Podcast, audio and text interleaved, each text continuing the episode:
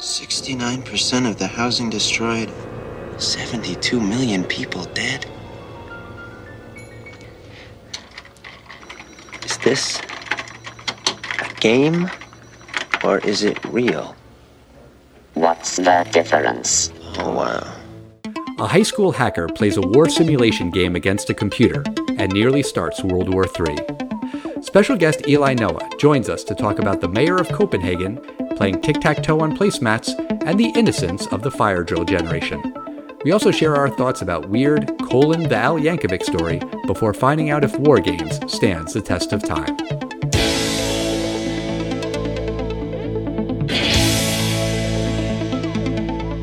It's the test of time. James and Alan have to say, Do the movies you love still hold up today?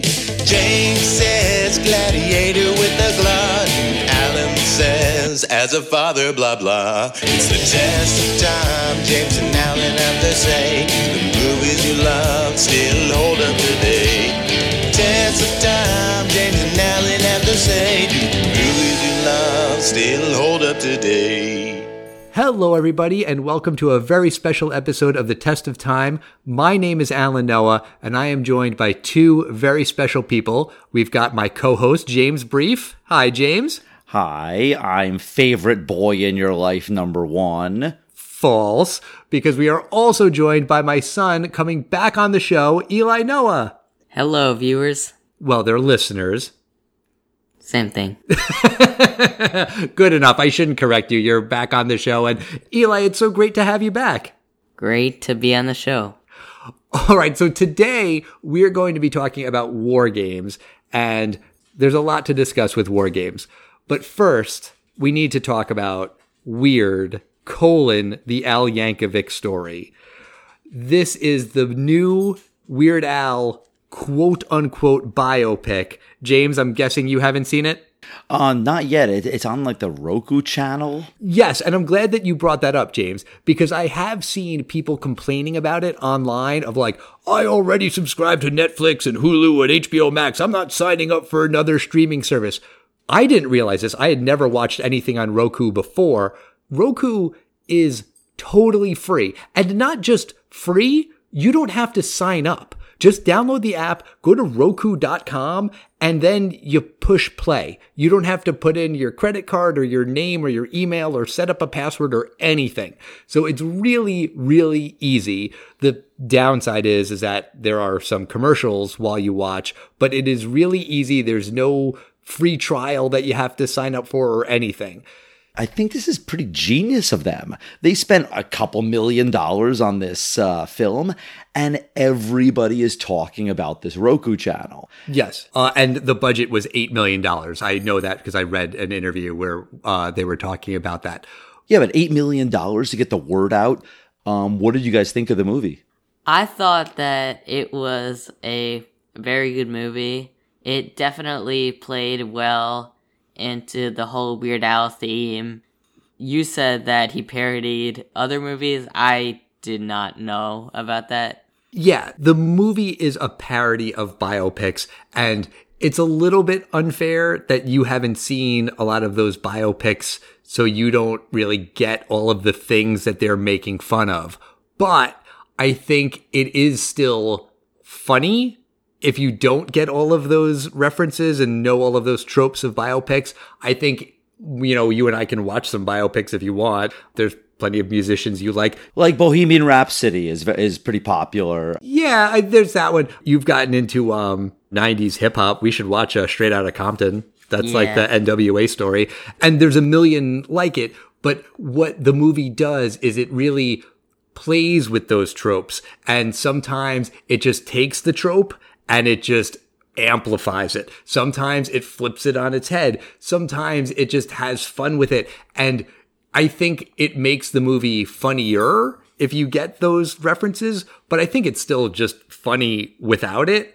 And I thought this movie was so damn hilarious. You know, I had just been reading interview after interview and watching all of these interviews with uh, Weird Al and Daniel Radcliffe on Fallon and Seth Meyers and everywhere. And I was really, really, really excited. And there was only the potential for the movie to let me down because I had built it up so much and it didn't. It did not disappoint. I thought it was just amazing. And I highly, highly recommend everybody watch it, whether you're a diehard Weird Al fan or not. I've always had a lot of respect for Daniel Radcliffe because, uh, I mean, the guy is just made of money and he does not have to do these things. He did not have to do Equus. I think that was that play he did on Broadway where he's with a horse and, you know, it's, it's pretty avant garde. I think he probably really is uh, an artist and I give him a lot of credit for doing this film. And I'm glad you liked it. I'm hoping that your praise is not just an Alan praise because there is a little bit of bias, but um, oh, sure. Now, let me ask you this, um, Eli.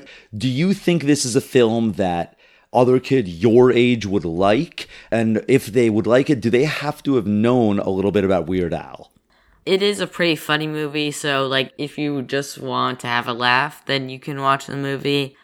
You don't really have to know anything about him. I mean, the movie does not follow his life story at all. He does reference some of his songs, so if you know them, then like maybe you could have sung along to them, but you really don't need to know anything about Weird Al to watch the movie. And I do want to mention that when we watched this movie, we had a screening party. We invited a couple other friends over to the house. We watched it outside because it was beautiful. So there were other adults and there were other kids there too. All of the adults loved it. All of the kids loved it too. And all of those other kids have less of a knowledge of Weird Al than you do. Eli. You know, we just saw him uh, play Carnegie Hall, what was it, last week. But these other kids who don't know Weird Al and didn't know the story, and a couple of the kids were like, I thought this was all real. I didn't know that that wasn't his real story. But it doesn't matter because they still found it funny. So from that little cross sample of the three families that were over watching the movie, it got rave reviews from more than just me and my incredible bias. That's great to hear. I've always been a fan of Weird Al, uh, Al Yankovic, as a person, as an artist. I think he's always kind of done it the, the right way. Um, I've always been a fan of you two. Aww. And, um, you know, speaking of Weird Al, who's had his career in the 80s, 90s, and 2000s, I'm very excited for the first of our hacking trilogy. Tonight's a movie that we're going to review, War Games. This is going to be the first of three films that we're going to do. And I've had this idea for a while in this podcast. And I've always known we were going to do War Games and then Hackers. And then finally we decided we're going to do uh, 2001 Swordfish for a 2000s hacking film. It's funny you say that. Your idea to do hackers and war games as like back to back movies, I think that came from like when we were first, first, first talking about doing this podcast, like in 2016. So it took us a long time to get here. But Eli, you really wanted to come on to talk about war games. And I don't know why. Why did you want to do this particular movie? I think that it was after the first time that I had ever watched Ferris Bueller's Day Off. I loved that movie. That was like one of my favorite 80s movies. And Matthew Broderick plays Ferris Bueller, and Matthew Broderick also plays the main character in War Games. And I thought that that would just be cool, like movie to review because I love Matthew Broderick. Did it have anything to do with Ready Player One? Because in Ready Player One, there's like that part where he has to go through the movie and like, you know, say all of Matthew Broderick's lines. Did that like pique your curiosity at all? I don't think that that had any impact on me. I just think that I wanted to watch the Matthew Broderick movie. All right, fair enough. And I should also point out that this movie was requested by listener Cody Jones, who wanted us to talk about war games.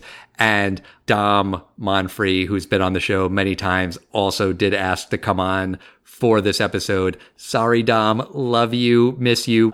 Yeah, you got bumped for Eli. He's my kid, though. So I think you'll forgive me, Dom. I hope so. And that's just not Dom. That's Five Timers Club member, Dom. Yes, yes. And we will have Dom back on soon, definitely. All right, so let's go into the movie. Uh, if you haven't seen War Games in a while, War Games is a 1983 film about a high school student named David, played by Matthew Broderick. And David loves computers. And when he's looking for some new video games, he accidentally stumbles upon a war simulating supercomputer at NORAD. Now, he begins playing what he thinks is a game of thermonuclear war, but the computer, named WOPR, doesn't understand the difference between a simulation and reality, and is doing all it can to start World War III. David and his friend and love interest, Jennifer, they track down the machine's inventor, Stephen Falken, with the hopes of preventing nuclear Armageddon. And to do that, they need to show WOPR the futility of war itself. Right. So when this movie was released in 1983, was it a big hit? You know, one thing about this film is it comes out uh, in the middle of 1983. This is uh, June 3rd, 1983. You have to understand, this is the dawn of computers. Computers were just starting to get into people's homes. So, a movie about computers and what people could do with them, no one really knew what you could do with them. And this was very exciting. And this film had a $12 million budget and it opened at number three with 6.2 million. Number two was a more or less forgotten sequel called Psycho 2. But the number one film, I wonder if Eli can guess this film. It was actually the number one film of the entire year, and it was a sequel. Actually, the the third film that had ever come out in this series. And this is 1983. Star Wars Return of the Jedi. Very That's good. correct. Very, very good. Uh, your dad is proud of you for getting. I am. I am. Um, this film, uh, it opened with $6.2 million and it wound up with $79.5 million. This film was in theaters until September 23rd. So it was in the theaters the entire summer. Wow. And War Games was actually the fifth biggest moneymaker of 1983. Wow. I didn't realize this was such a uh, monumental hit. It was a huge hit and shockingly did not make a sequel until they squeezed out some uh, direct to DVD sequel in the uh, 2000s. Yeah, I thought that was weird. Like, if you're going to do a Legacy sequel, make it like worthwhile. But um, John Badham, uh, do you know what he's um, famously known for directing? No. He's most famous for filming uh, the first time John Travolta became very famous. Uh, Saturday Night Fever. Yes, yes, they got him. But the original director was Martin Brest. We've talked about this guy before. Do you know who, what he directed? Uh, he directed Beverly Hills Cop. That was very, very good. And then he directed a very famous flop years later. Oh, he directed Gigli and like a lot of other like bad movies, right? Yeah, yeah. So um, uh, apparently the film had a very serious tone, and and John Badham like, kind of made it a little bit more lighthearted. That's right. So as we start talking about war games, I think the elephant in the room that we need to discuss is that this movie is really about the threat of nuclear war. And in the 1980s, this was a big concern, right? This was something that people thought about, people were worried about. And Al, I was thinking of something. We've talked about something a lot of times before, how you and I don't really exist in a specific generation because we're kind of after uh, Gen Xers and we're not quite uh, millennials. I think our generation, Al, I would define as a generation of people born between like 1975 and 1998. It's about a 20 year gap here. And I could call us the fire drill generation.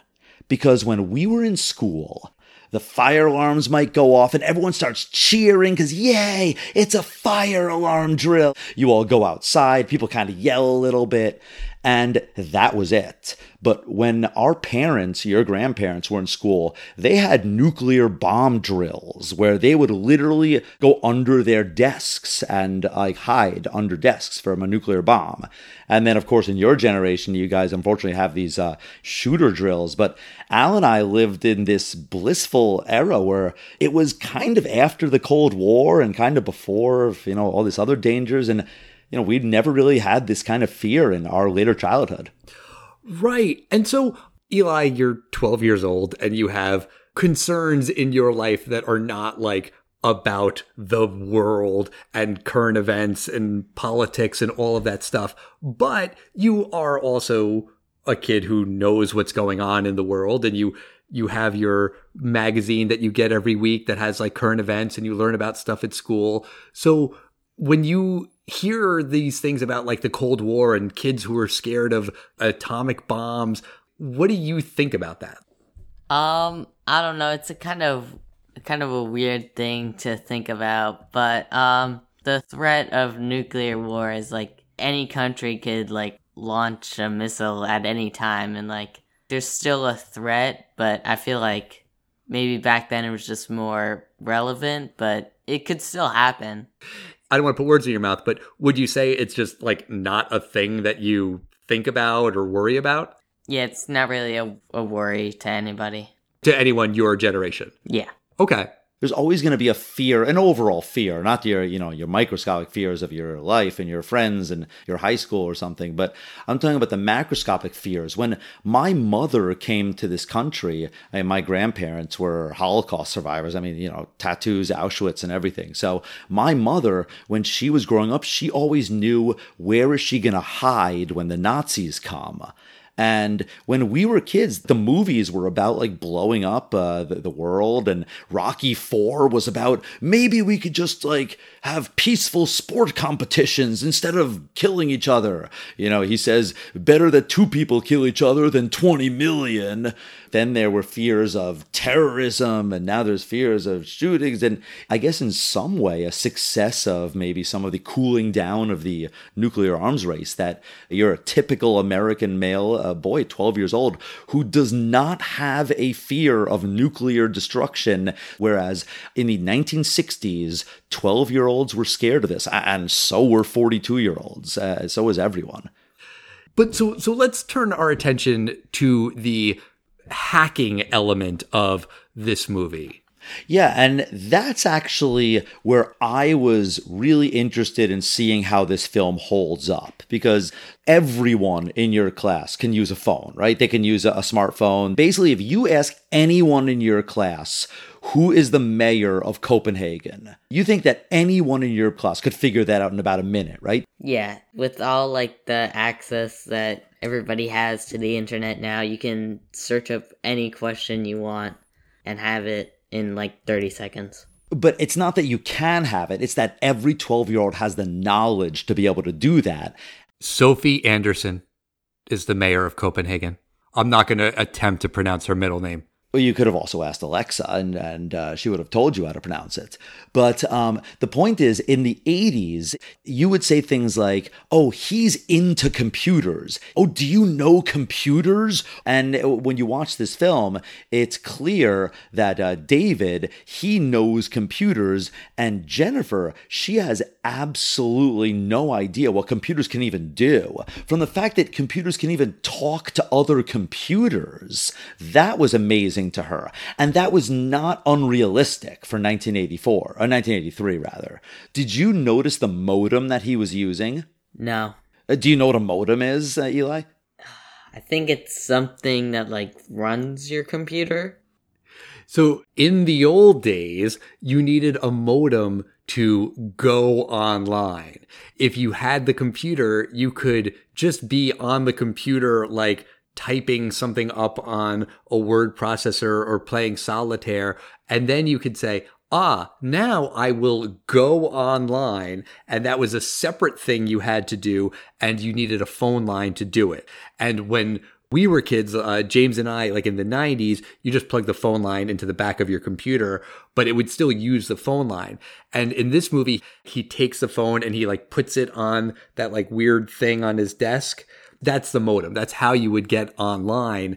Also, in this movie, it's a little bit weird because his mom seems to be like a real estate agent who's like making business deals and seems to need to use their phone. And he's just taking up the phone for for his hacking stuff and probably tying up the only line.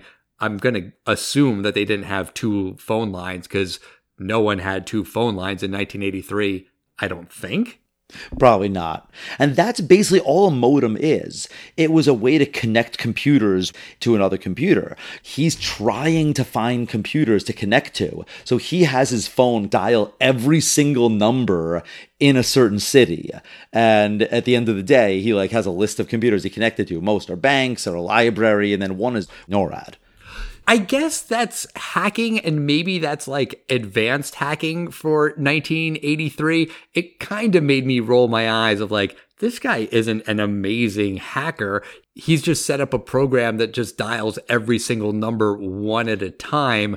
That doesn't necessarily make him a genius. When he hacks into the school computer and he like changes his grade, which is, by the way, very similar to what Matthew Broderick does in Ferris Bueller's Day Off. Then he's changing the number of absences, you know, from nine times down to whatever it was, like four.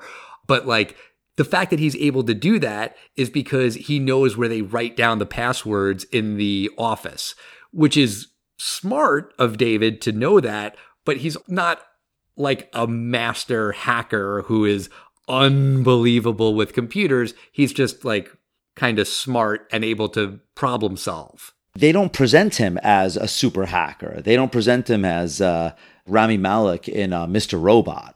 You're exactly right, Al. This guy really all he is is he's just the kid on the block that knows computers. And the only reason he's doing this, he literally is looking for a video game to play.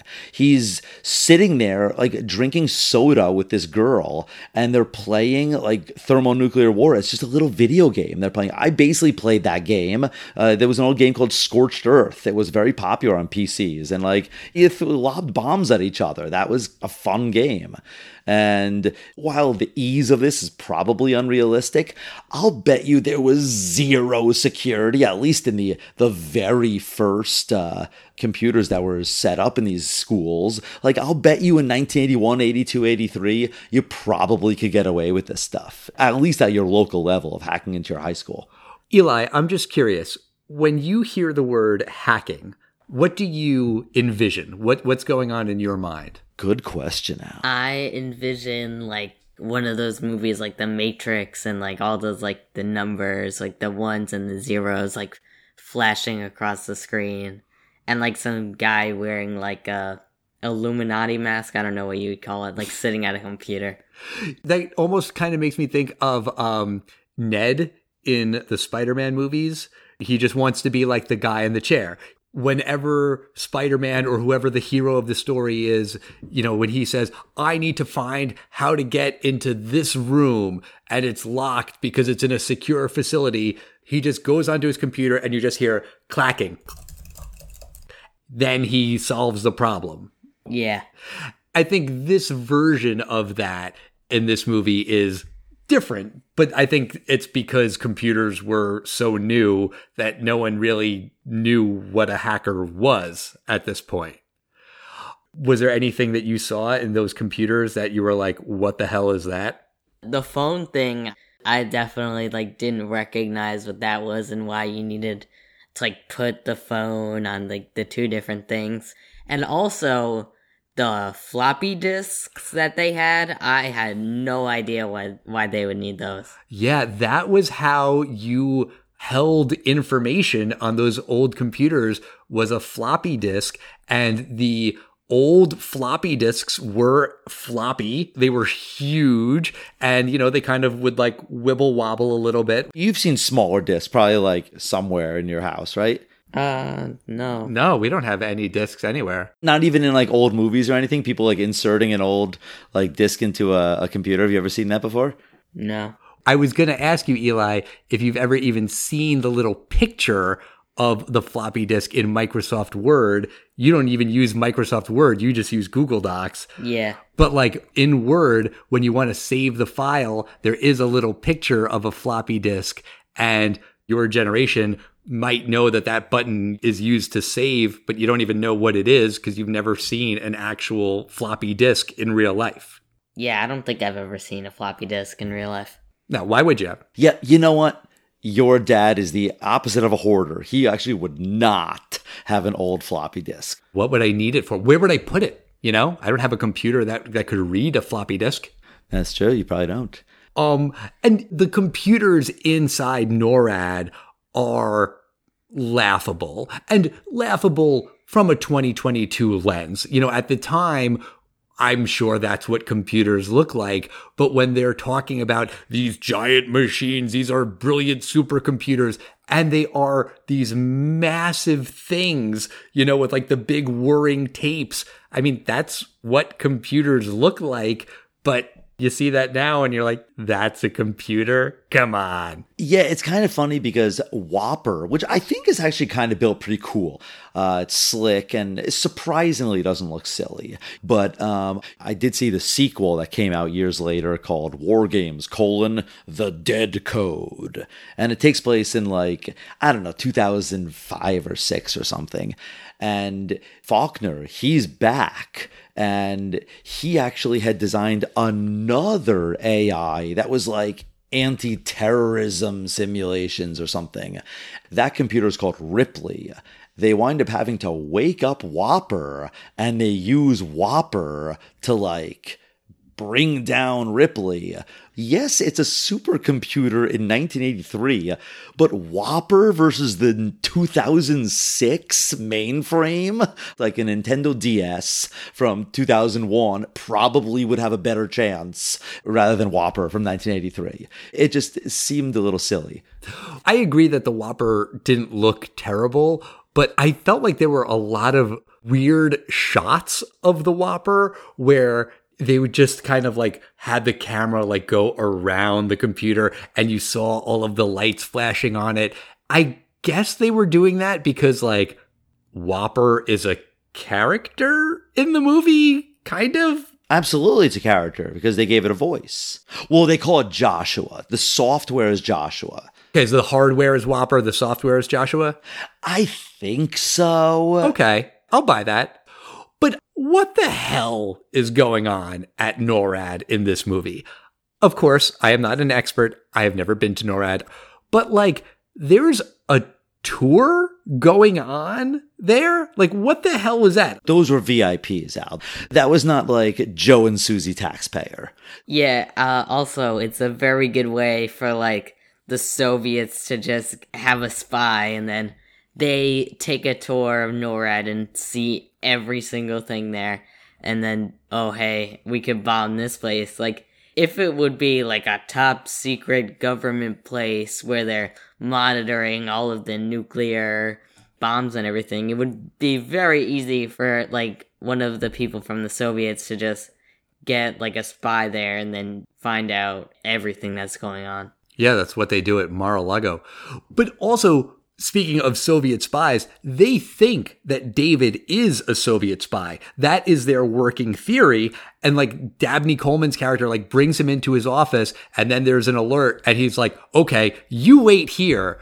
Person I suspect is a Soviet spy in my office in NORAD. Like, why would you do that? Why would you leave him alone inside your office? That's pretty damn stupid with the computer on. With the computer on, then David is able to escape thanks to like some well timed sexual harassment that's going on with like this one employee who's like hitting on the the woman who works there and like after he escapes the facility, David is able to get on a plane that like Jennifer buys him a ticket. Like, wouldn't you think maybe at that point someone from NORAD would call and like get this guy on like a no fly list? I don't know if no fly list existed in 1983, but like you would think they would try to prevent this guy from leaving the state, maybe?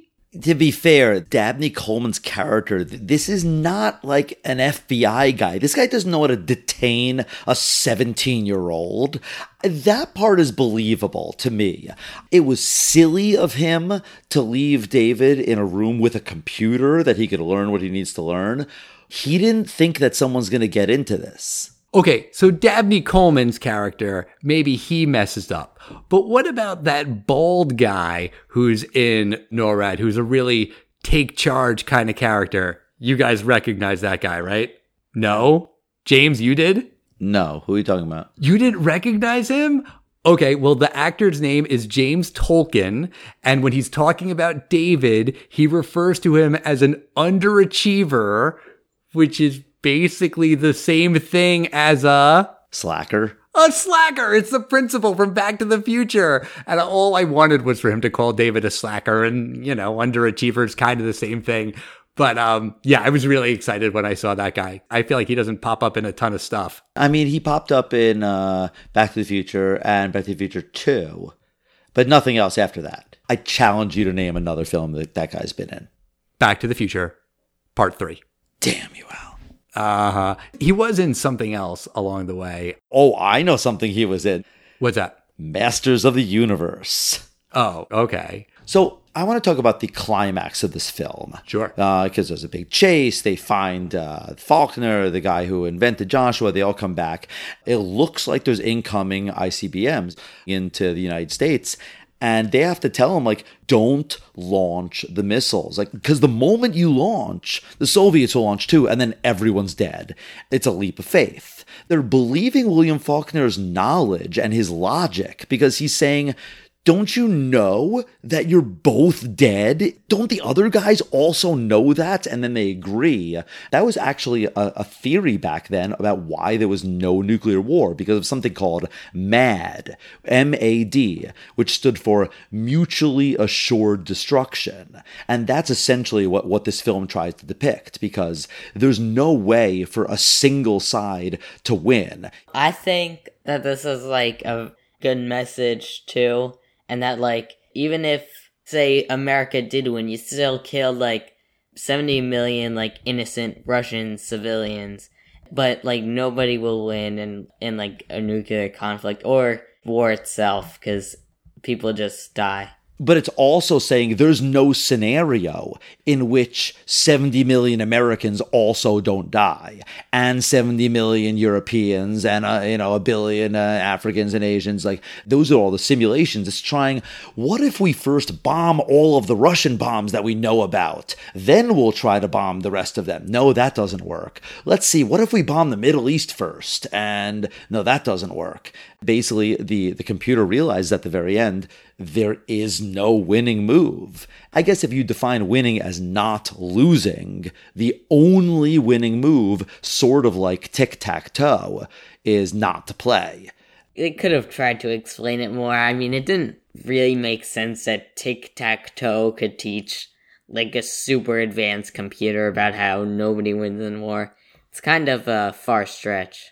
I remember when you were younger, when we would go to a restaurant, they would give you the menus with the crayons, you know, the games that you would play. There would be a little maze and a little word scramble. They would also have tic tac toe. And you love to play tic tac toe with me. Definitely now you're at the point where it's like, yeah, what's the point of playing tic tac toe? Because it's stupid. Yeah, it's gonna end up in a tie every time. He's teaching the computer one simple lesson it never learned. And they go, What's that? And he says, Futility. Playing tic tac toe, it's futile. It doesn't matter how many times you'll play it. You know, once you're uh, past age 10, five year olds can play it against each other. If you take your time, there's no way to lose. It's supposed to be a metaphor for nuclear war. You could play it a billion different scenarios. You'll never win tic tac toe against a computer versus a computer. Human versus human could never win a thermonuclear war. That's true. But the the other thing I didn't really get about this is that when they first start talking about WOPR, the way that they describe it is that all this machine does is simulate wars. It simulates every possible conceivable outcome of a World War III scenario of nuclear war.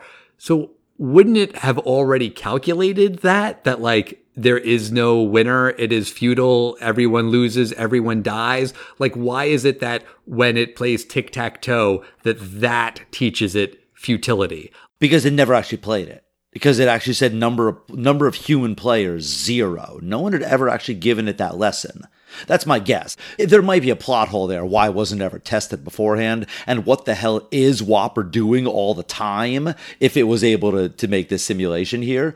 But I guess it never had a purpose beforehand. It was just going through those simulations over and over and over, but it had never like turned on the game, I guess. Maybe that's what it was. I, I mean, I see the plot hole you're talking about here. That's the only way I could think about it. And that's fair. That that's a fair explanation. I just I felt like well, if all this thing does is calculate World War III, it should have been able to get to that conclusion on its own That's true. without the tic tac toe lesson. I get it from the story in the movie and, you know, the characters in A to B to C, but I just thought that was a little bit off. I can see the, that point there. Um, one other thing in the final scene I want to give it a shout out to is the score by Arthur Rubinstein. I thought it was fantastic. It was a very like uh, 70 piece orchestra kind of thing. Didn't really make an impression on me. How about you, Eli? No, I don't really remember it that well either. Okay. The film was uh, nominated for best sound, so I'm not I'm not sure if that that counts there. No, that's not score. That's just like sound effects, sound design, I should say. Yeah, sound effects and stuff. Which I wonder what the effects are. You know, is it the bleeps of WOPR? Because those weren't that great. I guess. But um, you know, it's interesting. In response to this movie, it inspired a real uh, law that was passed, uh, the Computer Fraud and Abuse Act of 1984. A congressman said, "quote We're going to show about four minutes from the movie War Games, which outlines this modern problem very clearly. And no, it was not this problem of, hey, can we just talk to our enemies so that we don't blow up the entire planet? No, the lesson of this film that they found was that we can't have these kids dialing other computers, and they they made uh, one of the first anti-hacking uh, laws. Got it. All right. Well, because we're at the end of the movie, Eli, let me ask you do you think that War Games stands the test of time? I do think that War Games stands the test of time. I have watched it 40 years after it was made. It is still a very good movie. I did enjoy it. Um, the plot is still relevant. Like, it could happen today. I mean, not in like this situation right now, but you could imagine this happening. It's a very good movie. The acting is pretty good. Um, it's written pretty well too. And yeah, I just thought that overall it was a good movie and that, yeah, it does stand the test of time. Okay. James, what do you think? Whether it was by design that they knew that computers are the kind of thing, maybe don't talk about too much technicality, other than things like the modems and the floppy disks, which are really just passing images, really they don't get into the depths of the computer hacking. And apparently they, they faked some of the hacking stuff in this film because they didn't want to like teach anyone like hacking. But um, I think it's more about the themes of the film thermonuclear war. I think those really stand up very, very well, that it doesn't matter what the computers look like parts of the film are a little boring. I, I, think the film, I kind of just has to find something to do with itself with the whole escape and then recapturing. It does allow them to meet Professor Falken and the adventure of them escaping and stuff. It, it's not as exciting to me watching it again because I, I kind of know that this part happens.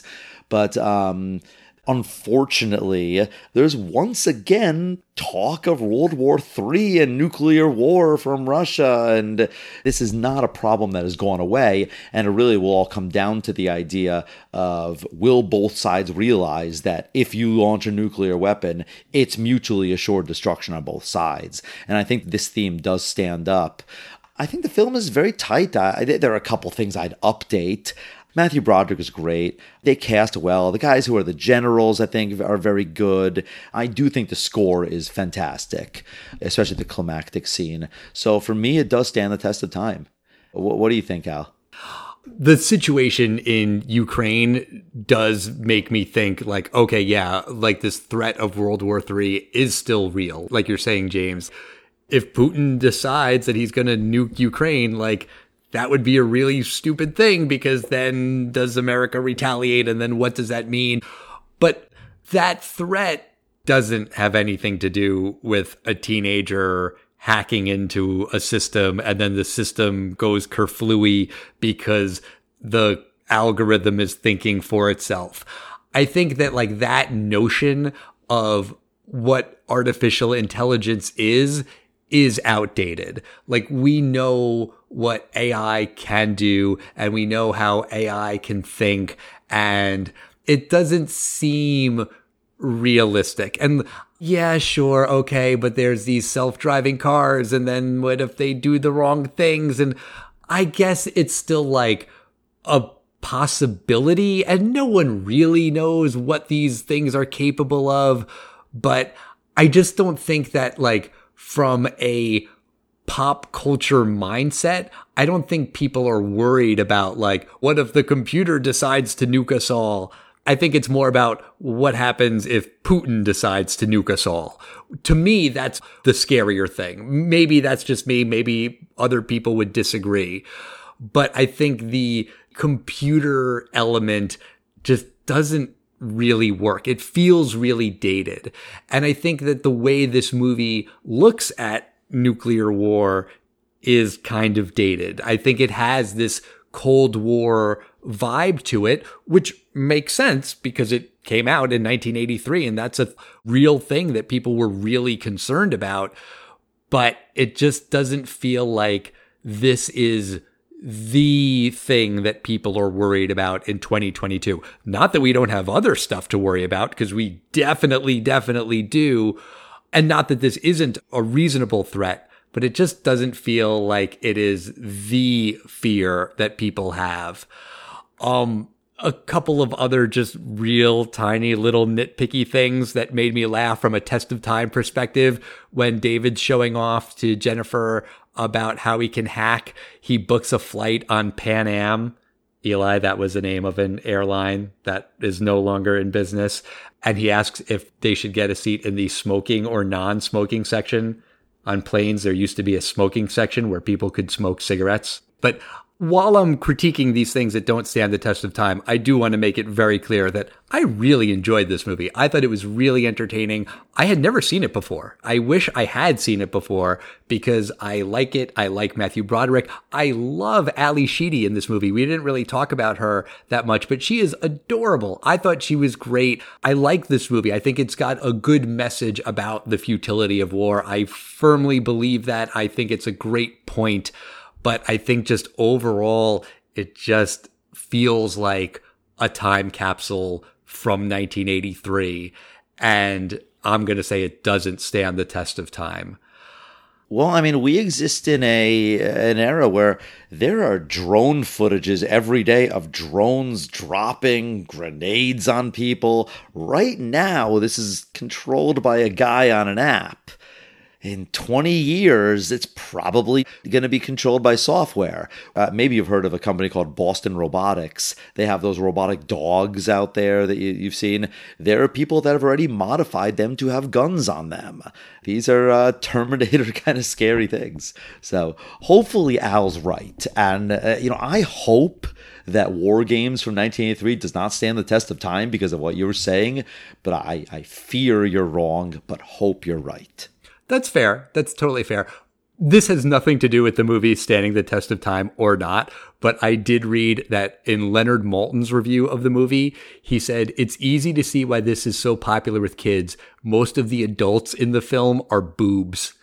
And that made me laugh because it's I always think it's funny when people call other people boobs. Well, Eli, thank you for coming back on the show. It was great having you. You're welcome to come back anytime. I'm coming for that five timers hoodie. okay. All right. Well, that's a good goal to have. I, I respect that. Next time you want to come on and talk about a movie, you let me know. I will. Okay. That's going to do it for us this week. Next week, the hacking trilogy continues with hackers. We're going to be joined by special guest Brett Sills He's a friend of mine who requested to come on to talk about hackers years ago. I'm really excited to chat with him about this movie and to see a movie about hacking from the 90s. And we'll see how Angelina Jolie fell in love with her first husband. That's right. Until then, we want to hear from you guys. We are at Test of Time Pod on Facebook, Twitter, and Instagram. Write to us.